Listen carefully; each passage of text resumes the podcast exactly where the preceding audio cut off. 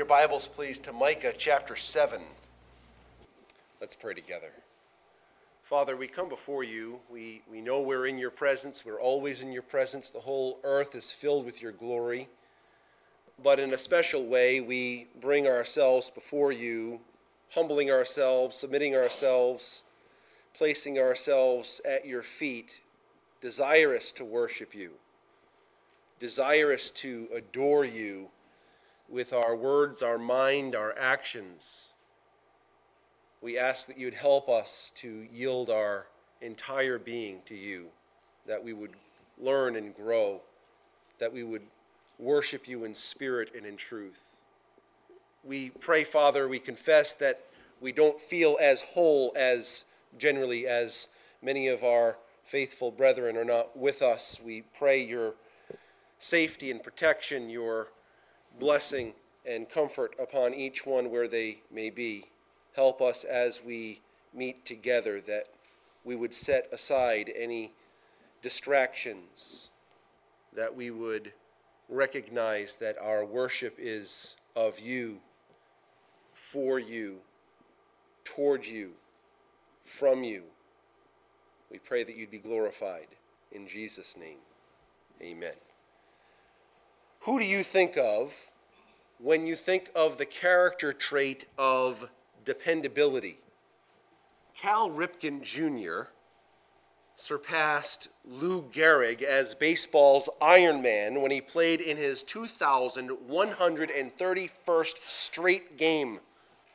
Friends, that is 13 plus baseball seasons. Do you know what the average length of a baseball career is? 5.6 years. And this guy played in 13 plus years straight. And that was just when he passed the record.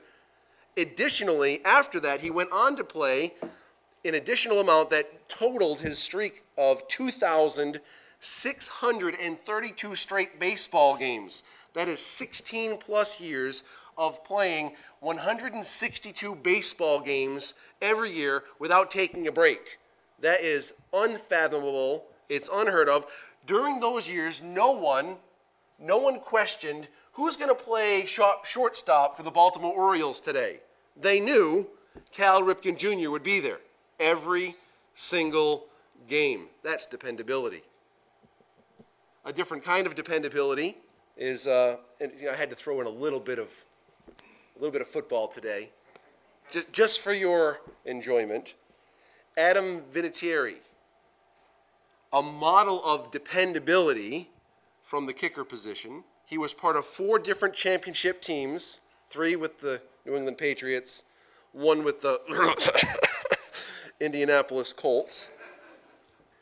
But he was noted for his most famous kick back in 2002. It was the 2001 2002 season, but in 2002, a 45 yard field goal in what they call the Snow Bowl. Now, if you remember that game, some of you do, some of you don't, some of you don't care about football, some of you don't even know what a field goal is. I understand. The snow was coming down similar to yesterday at its height, and he kicked a 45 yard field goal. That's not easy to kick that field goal anyway particularly outside. But then when you add the snow into the mix, he, he kicked this thing, driving it through the snow to tie the game. And then he went on to, two other equally important kicks. In 2002, also, he, he beat the St. Louis Rams with a field goal, 48 yards to end the game. It's a very nice thing, very happy thing. And then a couple years later, in 2004, he beat the Carolina Panthers with another last second field goal. That's dependability also. One is duration every day. You know he's going to show up, he's going to do his job, uh, you know he's going to make the play. And then there's this other kind of dependability, whereas it comes to the end of the game and you say, uh, We're going to put the game on your foot. And you have this confidence because of the track record that it's going to come through, and, and he has many times. As a general rule, we begin to depend on people when they demonstrate capabilities upon which we can depend. In other words, they show themselves faithful. They show themselves faithful. Micah, Micah will point us to one such dependable person. And that's what we want to notice this morning as we as we navigate through the end of Micah chapter 7, between this morning and next Sunday morning, we're going to look at this in two parts. We want to notice the dependability of God, or who is a God like you. Micah has surveyed the scene, and it's not a pretty sight. Not a pretty sight at all. He is feeling great disappointment. And as he has surveyed the scene and has become disappointed, he looks inside and he simply feels dissatisfied. The external scene has impacted his own sense of well being. He, he, he's, he sensed inside as though he were a fig picker going out to pick figs in fig season. And when he went there to go grab a fig, he realized there were no figs. Or a, a, person going into a vineyard to go to pick some grapes, and he lifts up a vine ready to, to grab one juicy grape, and there's no, there's no grapes. Great disappointment. The situation has made him feel greatly dissatisfied internally. Then he looks outside, he finds only unfaithfulness. So thus he's still dissatisfied. But finally, he looks up. He looks up to the Lord his God, and there he finds ultimate salvation, and there he finds ultimate satisfaction. Take a look, please, at verse 7. Therefore, I will look to the Lord. I will wait for the God of my salvation. My God will hear me. So Micah, having looked inside and looked outside, he recognized the futility of it, and finally he looks upward and says, There is my salvation. This is the one upon whom I wait. God will hear me. I might not find solutions in me, I might not find solutions out there, but I will find solutions in him. As we move a little further in this chapter, as we conclude our study of Micah, the next subsection, verses 8 through 10, appears to be Micah speaking on behalf of the remnant of Israel. Now it doesn't say that, but I think as you as you recognize what's being said, every commentator says he's speaking on behalf of the remnant, and I and I much to my chagrin, I don't like to make these kinds of leaps it, they have to be right because of the way he speaks. Now, who is the remnant? I think is a good question. What, what do you mean, the remnant of Israel? These are the people that still trust God. They still trust him. See, Israel has been taken captive. Israel is on the verge of that captivity, or they have been taken captive sometime in the period of Micah's ministry. And the, the reality is, Many of them, the reason they were taken captive is because they no longer trusted God, or really they never trusted God in the first place.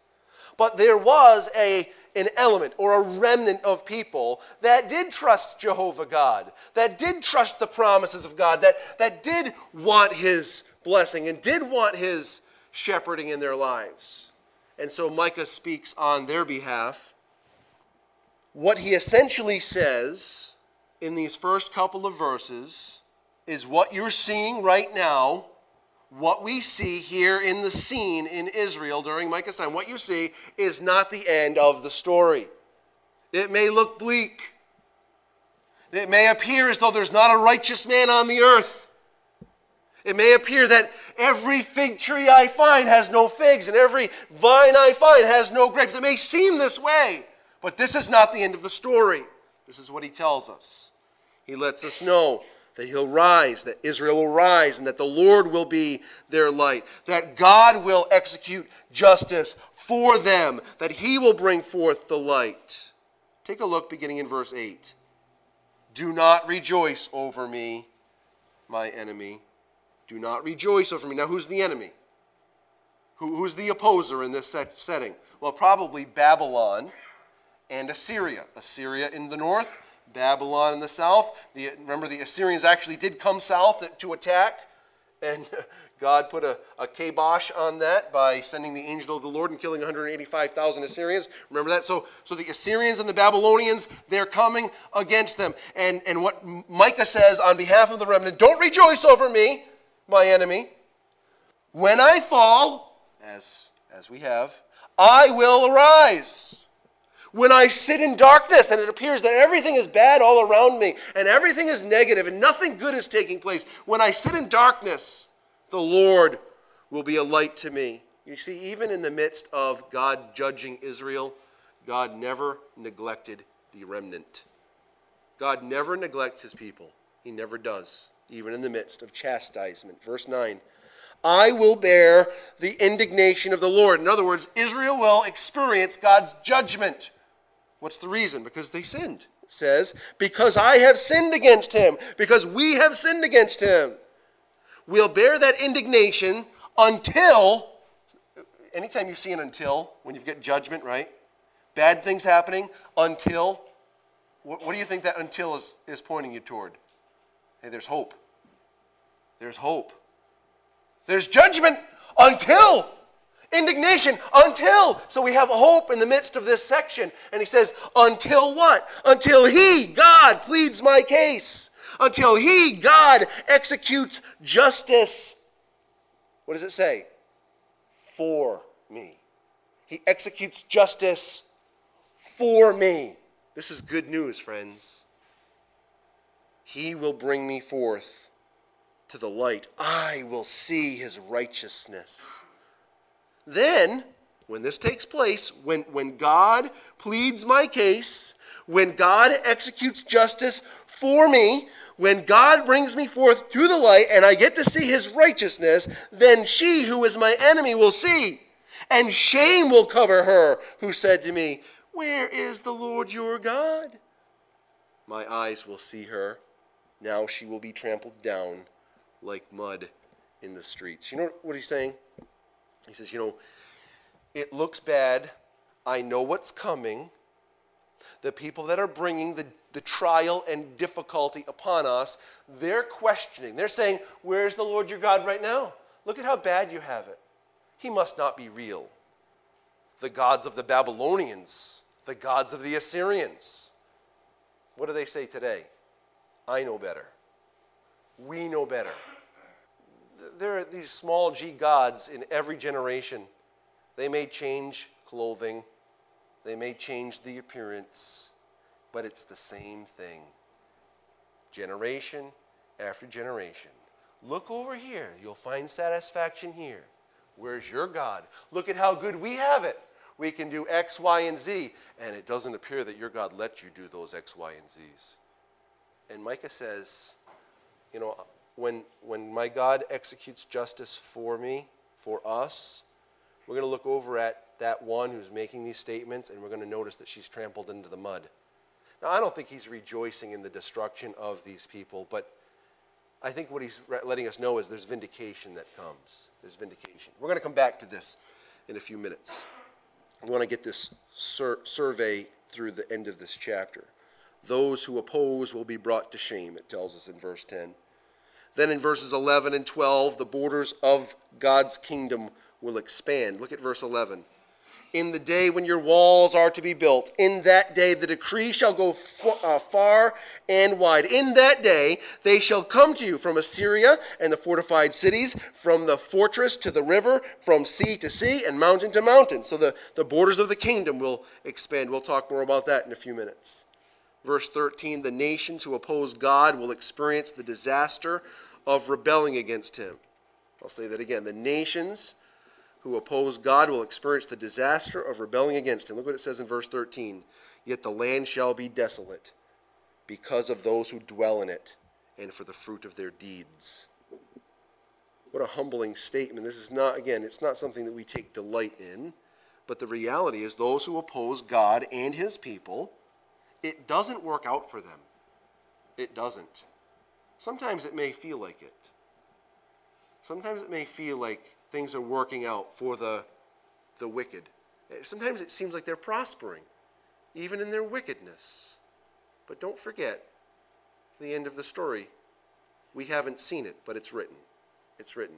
And again, we don't take delight in it, but, but think about day in and day out as babies are, are murdered, day in and day out as, as just injustice in this country and around the world is, is brought forth from, from law enforcement upon people, from uh, military people upon the, the people, from, from dictators on their people. Injustice all around the world. And it's like, why isn't there an intervention? Just know that while we don't see the end of the story right now, there is an end coming. God doesn't not see these things. There will be justice. Verses 14 through 17, Micah prays for God's plan to come to fruition. He says in verse 14, he's praying that God would shepherd his people. In verse 15, uh, we're going to go through this. You don't, don't, don't stress. I'm just trying to walk you through the passage. Verse 14, he's praying that God would shepherd his people. In verse 15, that God would demonstrate his power. In verses 16 and 17, that God would subdue the enemy.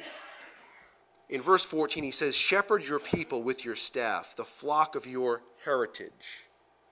These ones, these who are your people, they dwell currently solitarily or in isolation in a woodland in the midst of Carmel.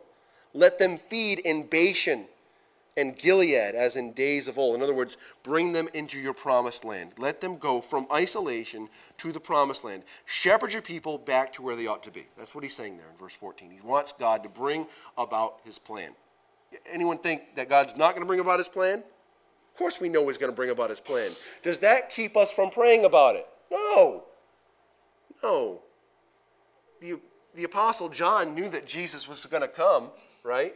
And he even he ended the, the, the letter near the end of Revelation 22. Even so come, Lord Jesus. Do you have to say that in order for Jesus to come? No. Does he still do it? Yes. How about praying for God's kingdom to come? Do we have to do that in order for it to come? No. It's going to come one way or the other. Is it illustrated to pray for the kingdom to come? Yes. So why not do it? So here we have uh, Micah saying, Shepherd your people, bring them to the promised land, get them out of isolation and solitary confinement, and bring them into gloriously into your presence. He asks in verse 15, God, demonstrate your power. Verse 15, as in the days of uh, when you when you came out of the land of Egypt, I will show them wonders. Now, now it's not Micah praying, it's God responding. I'm going to show you power. I'm going to show you wonders. I'm going to show you my, my almighty power verses 16 and 17, God would subdue, subdue the enemy. We're not going to read that at this point because we're going to cover that next week. As we come to the end of Micah, these glorious verses, verses 18 through 20, we read it in our responsive reading already. He concludes with one of the most important questions you'll ever answer in your life. And you need to answer it right here. As you think about your God, answer the question Who is a God like you? Who is a God like you? And as we re look through this passage again today and then again next week, that is how we're going to look at the passage. We're going to look at it through the lens of that question What is your God like? Who is your God? This passage demonstrates a number of ways that God displays himself. It tells us about his character. And it really, quite honestly, if you had just this section of Scripture, you'd have a fairly good understanding of God. Just from this one passage, from, from verse, well, really the whole chapter, but uh, our, our concentration from verse 18 to 20, you'd have a very nice working understanding of who your God is if you just understood this passage. So that's how we're going to look at it. We're going to approach it from the, the question, Who is your God? First of all, I want us to note from verses 8 through 10 that God is just. God is just. Look again at verse 8. Do not rejoice over me, my enemy. When I fall, I will arise. When I sit in darkness, the Lord will be a light to me. I will bear the indignation of the Lord because I have sinned against him until he pleads my case and executes justice for me. He will bring me forth to the light. I will see his righteousness. Then she who was my enemy will see. And shame will cover her who said to me, Where is the Lord your God? My eyes will see her. Now she will be trampled down like mud in the streets. First of all, note this regarding God's just, justice, he chastens his people God chastens his people. Why? Why? Because he's mad? If you were to survey God fearing people, I'm not talking about people that don't fear God, that don't acknowledge that he exists. If you were to examine or, or to, to survey God fearing people, I don't know how they'd actually answer it, but I'm telling you right here, they think that God's chastisement is because he's angry with them. It's to get them back for their ingratitude, for their disobedience, for their rebellion. And I want to tell you, as sure as you're sitting in the seat you're sitting in, that that is false. That is false. God chastens his people because he loves us. Additionally, he chastens his people to bring us back to fruitfulness. Listen, friends, it's a bad place to be to be a Christian not bearing fruit. To be an unbeliever not bearing fruit, well, that's natural. They shouldn't bring forth fruit. They can't bring forth fruit. We shouldn't expect an unbeliever to bring forth fruit. It's impossible. So, a really bad place to be is a person who is a believer that is not bearing fruit. It's inconsistent. And when that inconsistency takes place, God says, This is not what I this is not my plan for you. So he he brings some pressure your way. Sometimes it will be external. Sometimes you'll feel it externally, financially, physically, relationally. Sometimes that's the way it comes. And there are other times it's not external. Sometimes you have no further chastisement than right in between the temples. And you might have glimpses of happiness, glimpses of joy, glimpses of enjoyment of life. But you know what happens? You keep coming back to misery. Feel right. Uh, something's wrong. I need this. I need this. This will solve my problem. And this comes because you obtained it. And you go, ah, this will solve my problem. And you'll get it because you're smart enough to know how to get what you want. And you go get that. And this is temporary enthusiasm, but it doesn't solve the problem. If there's something deeper that can't be filled with some item or some relationship, it won't be filled. And so you look to something else, and eventually you come to the end of yourself and say, I am just going to be miserable. And that's when many times people say, you know I've had enough of this, I'm going to put an end to it. Many a person has put an end to their life because they just couldn't get that which would satisfy them. What, what was, the, what was the first cause? They just refused all of God's promptings. Fruitlessness in a Christian is inconsistent with Christianity. Christianity is about following Christ. When you're rightly related to Him, you will bear fruit. And so God chastens His people to bring us to fruitfulness. Does that sound like it's because He's angry or because you're going to be miserable unless you're fruitful? Yeah, think about the difference. Because He loves us. God also, in His justice, vindicates His people. It says at the end of verse 9, we already read it, until He pleads my case until he executes justice for me. He will bring me forth to the light. I will see his righteousness. So God vindicates his people. And then in verse 10, he judges those who oppose his people. Again, we, we touched on this, so I'm just, just re, readdressing it, and then I want to, I'm trying to tuck it in under a nice attribute of God, of one of God's perfections. God is just.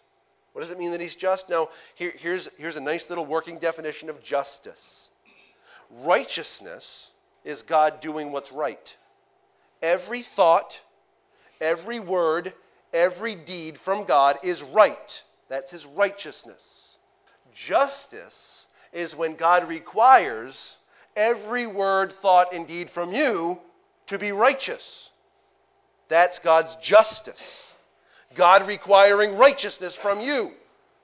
So when we say that God is just, we're saying he requires his people to be just. So he chastens them when they're not, or righteous, and he chastens them when they're not. And when people rise up against him and against his people, God vindicates them in his justice. And he puts to shame those who oppose. God judges them. So this is God's justice. We learn that. Verses 8 through 10, we're learning who is a God like you? He's just. in every way in his dealing with me, in his dealing with the world, in his dealing with those who oppose us. Furthermore, and very happily, I think of all of God's attributes, all of God's perfections. This one is my favorite. God is faithful. God is faithful. This passage unveils it. Before we dive into it, I just I want to tell you, tell you a little bit personally why I find God's faithfulness to be my favorite of his perfections. I want you to think about people that are trying to navigate through this life, trying to find a way, trying to find a way to, to make things work. And they try this and they try that and they try to please themselves, they try to please those that are around them, they try to please some authority figure, they try, they try all kinds of things to feel happy. And it's like these little gods, these little gods, and they're never satisfied. In fact, they have more than one God, and so it's really difficult. So, so when I please me, I don't please my spouse, right? A lot of times. It's like you make choices. And so if you're not pleasing your spouse, but you're pleasing you, now you might be happy in this area, but not so happy in that area. Or you please your children, maybe you're not so happy. And so, so there's imbalance. Or you go to please your boss, but your family's kind of left on the outside. And you've got this, this tugging in every direction. It's like, man, who do I please? When we think about our relationship with God, there's only one person to please. And it's not like like the fickle gods that change their minds after a little while. I won't, you know, that's I've had enough of that. Now I want this. Oh, okay, that's good enough of that. Now I want this, and changing all the time. Now I can't imagine having church authorities that changed the standards of biblical truth over periods of time. It, it, that would conflict with my brain. I, I, I, don't, I don't know how I would, would function to think, well, is God different than in the first century? Is God different than in the second century? Is God different than in you know, the 1970s? Is God different in the 2000s? What's going on? How, why is the church changing its theology midstream because like people didn't like it? Where's this coming from? Doesn't make any sense to me. Our God is faithful. He's fixed. You can know what to expect. You know what He expects. There's no variables. I love this. And listen, God saved me in my rebellious, sinful state. At the worst I could possibly be, God saved me. What does that tell you about your Christian life? Is He going to say, Well, I'm through with you now? I'm done. You've disgusted me one too many times. Too many people live their Christian lives thinking that God will say, You know what? You, you did it seven times, the eighth time you're done. The 800th time, you're done. 900th, you're done. I'm done with you. There are too many people that live their Christian life thinking this way. This is not the God that we have. Now, let's take a look, please, beginning in verse 11. God is faithful. In the day when your walls are to be built, in that day the decree shall go far and wide. In that day they shall come to you from Assyria and the fortified cities, from the fortress to the river, from sea to sea and mountain to mountain. Yet the land shall be desolate because of those who dwell in it and for the fruit of their deeds. First of all, we note concerning God's faithfulness that the kingdom will be established. Now, you notice how it says in verse 11, in the day when your walls are to be built. Walls are to be built. That could be, I don't think it is, it could be a reference to Nehemiah. That would be demonstrating God's faithfulness as well. Okay? If you want to take it that way, it's fine. That'd be a literal interpretation. That's saying, okay, uh, from, from this place of desolation. You have oppositions. God takes you into captivity, and God sends you back to the land, and you build the walls. He's going to do this. And so that would be a great demonstration of his faithfulness. I just think that it's too temporal. I think what's being said in this few verses is a lot more expansive than just that one temporary fulfillment, though it may be involved in it.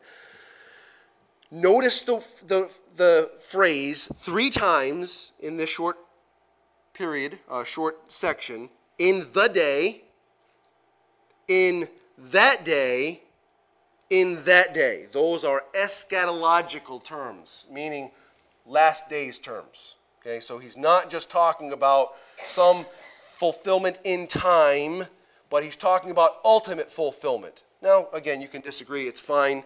If it is, in fact, eschatological, then the building of the walls is not a physical building, or reference to Nehemiah's day, but a reference to God establishing, his kingdom on the earth, like in its full blown capacity. The reason I think that's the better interpretation is as we look a little bit further, in addition to saying that the kingdom will be established, we're going to notice this the kingdom will expand. The kingdom will expand. Look at verse 11. In that day, the decree shall go far and wide. The decree shall go far and wide. Now, the word decree comes from a Hebrew word, and it looks just like our soft drink, Coke. Coke. The decree is Coke. Now, it actually looks a little different in Hebrew. It's funny looking. But the word Coke means statute or ordinance or limit. Keep listening. Something prescribed, prescribed portion, prescribed limit, or the best word, in my opinion, for this context, boundary which is how the ESV translates it boundary. What it says here, if that is the correct translation, which I think it is, in that day the boundary shall go far and wide. Now, the parable of the mustard seed gives us implication of this very concept that this very tiny little mustard seed is planted and it grows into this large bush right? And it it starts small, but it grows very large. The concept here, I believe that he's, he's conveying, is that the kingdom will expand, that the kingdom starts small, but it will, will grow to great and significant heights. How much expansion will take place? This is the, the border will go far and wide. How much expansion will take place? Well, that leads us to our next concept, which is this the kingdom will incorporate all nations the kingdom will incorporate all nations. Look at what it says in verse 12.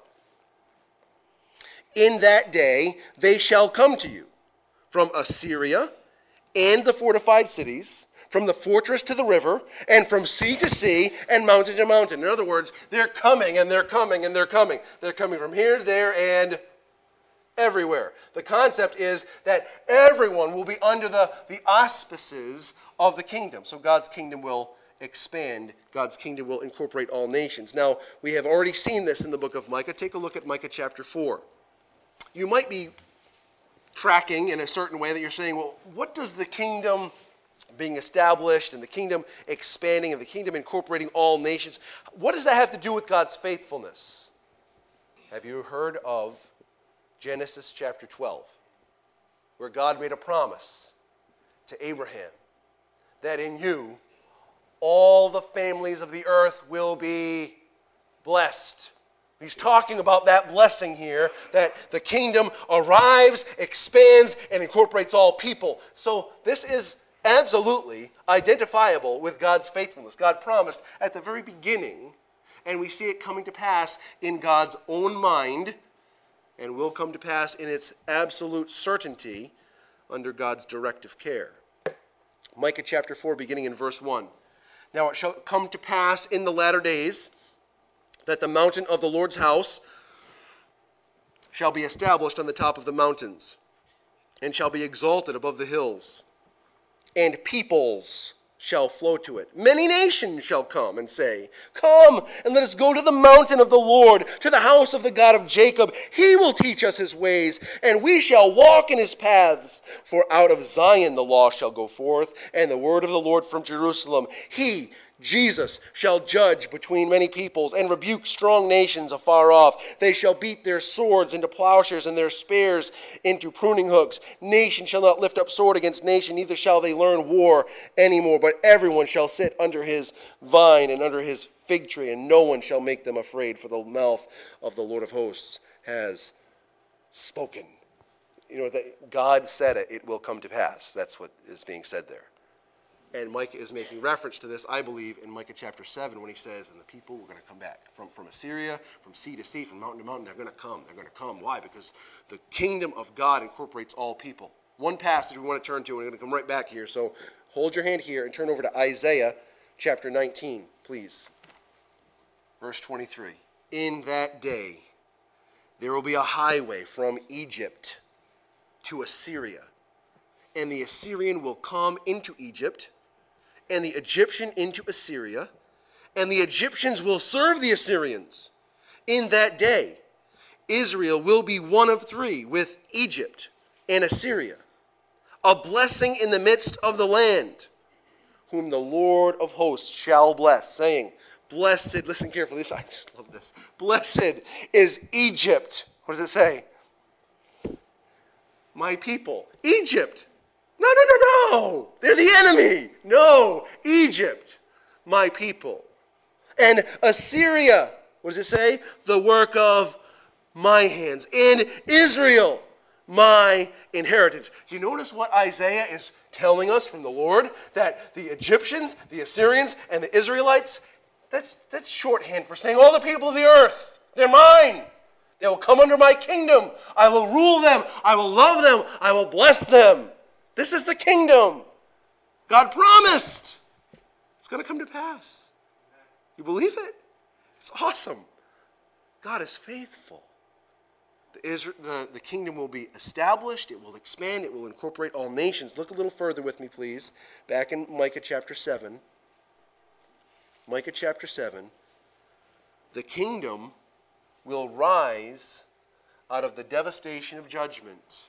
The kingdom will rise out of the devastation of judgment. He's saying, in that day, in that day, in that day, all these things are going to happen. Yet, at that time that that's going place, going on, before leading to that day, verse 13, yet the land shall be desolate. Why? Why will it be desolate? Why, why such heaviness? Why judgment? Because of those who dwell in it, those who dwell in the land, because of people, and for the fruit of their deeds. God will bring judgment upon the world because of people's fruitless deeds. I don't have to tell you, do I? What's going on in the world and what's been going on? The rejection, utter, outright rejection of God and His principles and His way. The, the taking advantage of women and children, taking advantage of whole people groups. Listen, I don't need to instruct you in this stuff. You know all what's going on around the world. People are taken advantage of every single day the fruit of their deeds. Well, listen, it, God doesn't leave that stuff untouched. It might like, look like it, might feel like it. It's not untouched. And so judgment comes because of people's fruitless or evil deeds. There's desolation, but out of that desolation, out of that desolation, we have the kingdom established, expanding, incorporating all people. This is good news, friends. This is, this is God's promises. That's the gospel. God's promises right here in the midst of judgment in the book of Micah. He doesn't ever leave us without promise and hope. He always fulfills his promises. All right, so God is faithful. God is just. God is faithful. Now, finally, for this morning, and it'll only take a few minutes on this, so don't, don't, don't tune out. God is a shepherd. God is a shepherd. Now you'll notice in verse 14 that Micah is praying for God to do this, but that doesn't mean he's not shepherding. God doesn't ever stop being who he is, he doesn't change. Jesus is the same yesterday, today, and forever. God is the same yesterday, today, and forever. So in verse 14 it says, Shepherd your people with your staff, the flock of your heritage, who dwell solitarily in a woodland in the midst of Carmel. Let them feed in Bashan and Gilead, as in days of old. He's, he's really just saying, God, shepherd us. God is a shepherd. Now, you don't have to come back here because we're, we're done in Micah for this morning. We're going to come back to Micah next week. But follow with me to some familiar, uh, at least one familiar passage, and then one maybe familiar or not. I don't know. Psalm 23 first. God is a shepherd. In Psalm 23, he's going to tell us a little bit about that shepherding ministry, what that shepherding ministry looks like and feels like, what it encompasses. In verse 1, again, this is familiar. The Lord is my shepherd. I shall not, what does your Bible say? Anyone have a different word than want? There you go, lack. That's, that's the idea. God is my shepherd. I don't have any lack. He's enough. His shepherding ministry is enough. He gives me what I need. Verse 2 He makes me to lie down in green pastures. He leads me beside the still waters. He restores my soul. He leads me in the paths of righteousness for his name's sake. Yea, though I walk through the valley of the shadow of death, I will fear no evil. Why? For you're with me. Your rod and your staff, they comfort me. You prepare a table before me in the presence of my enemies. You anoint my head with oil. My cup runs over. Listen carefully. Surely goodness and mercy shall, the word follow is pursue. Surely goodness and mercy shall pursue me all the days of my life, and I will dwell in the house of the Lord forever. Listen, God's shepherding ministry doesn't stop following us. God's goodness, God's favor, God's mercy pursue me, just like He pursued Israel, even in their rebellion. God is a shepherd. Take a look, please, at Isaiah 40. While you're turning there, I'll remind you of a couple of items. Jacob, one of the patriarchs, Jacob, in some of his final words, spoke of God's shepherding through shepherding him throughout his entire life. If you want to see that later on, you can jot down Genesis 48 15. He spoke of God shepherding him his entire life. Now, what do you know about Jacob? Bit of a scoundrel. God shepherded him, even through his scandalous ways. In Psalm 80, in verse 1, the psalmist addresses God as shepherd of Israel. Shepherd of Israel. Here we are in Isaiah 40.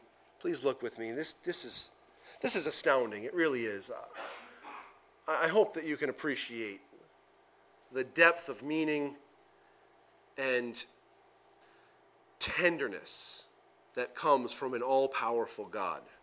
Isaiah 40, beginning in verse 9 O Zion, you who bring good tidings, get up into the high mountains, O Jerusalem. You who bring good tidings, lift up your voice with strength. Lift it up. Be not afraid. Say to the cities of Judah, Behold your God. Behold, the Lord God shall come with a strong hand, and his arm shall rule them. Behold, his reward is with him, and his work before him. You have the power in verse 10. There's authority, right? You, can, can you see the authority? His almighty hand is coming. He, he's coming in strength, and he will rule them. But look at the transition into that strength, how he rules. Verse 11 He will feed his flock like a shepherd. He will gather the lambs with his arm and carry them in his bosom and gently lead those who are with young. Can you, can you feel this? Can you sense this God of authority and power says he's coming and he's going to rule but in the midst of that powerful, almighty rule, how he deals with people, he feeds his sheep, he gathers them in his arms, and he leads along the ones who have weaklings. God is a shepherd. This is what we see from Micah chapter 7. Who is a God like you? I'll tell you what, he's just. And in his justice, he chastens his people, but he also vindicates his people. God is faithful. He promised that he would set his kingdom here and expand it and make it encompass the whole world, and it's going to come to pass. God is faithful, he'll keep his promises. And God is a shepherd with his strong, mighty, all knowing being, he shepherds the weaklings. I want to ask you is this your God? This is the reason Micah was able to look up and say, Ah, I didn't find anything good here. I didn't find anything good there, but I looked up and I saw ultimate salvation and ultimate satisfaction. There's no other reason or another, no other way to look. He is enough. He is my ultimate salvation and satisfaction. The one that is almighty is the one that is all mercy, all grace, all love, all kindness. When we hear that question, like Israel did, Where is the Lord your God? we can with confidence reflect upon his nature. We can recall his track record, and we can remember and trust his promises. Who is a God like you? What is your God like? Do you know him? Do you have a harmonious relationship with him? Does he meet your heart's deepest needs? Is he enough? Is he enough for you? You can depend upon him. He's trustworthy. There is no other dependable one. We look at Micah 7 and we recognize this God is showing you who he is. He's showing you who he is. And our response should be just like Micah's. I didn't find anything here, didn't find anything there. I find it all right there. I'm looking up. Let's pray together. Father, we need you. We're thankful that you are so faithful and you're, you're just in every, every action, and you are our shepherd. In this we feel great satisfaction. Help us to leave here rejoicing in all you've done. And Father, if there's anyone here that this is not true about, that you are not their shepherd because they've chosen to go their own way, we pray that even in this closing few moments, they might turn their gaze to Jesus for salvation, recognizing that He is enough, and His death, burial, and resurrection on the cross is sufficient to make them right with you, so you will shepherd them. Help us to leave with joy in our hearts and a message on our lips that will tell others who our God is, proudly, confidently, with joy and rejoicing and with tenderness. In Jesus' name, amen.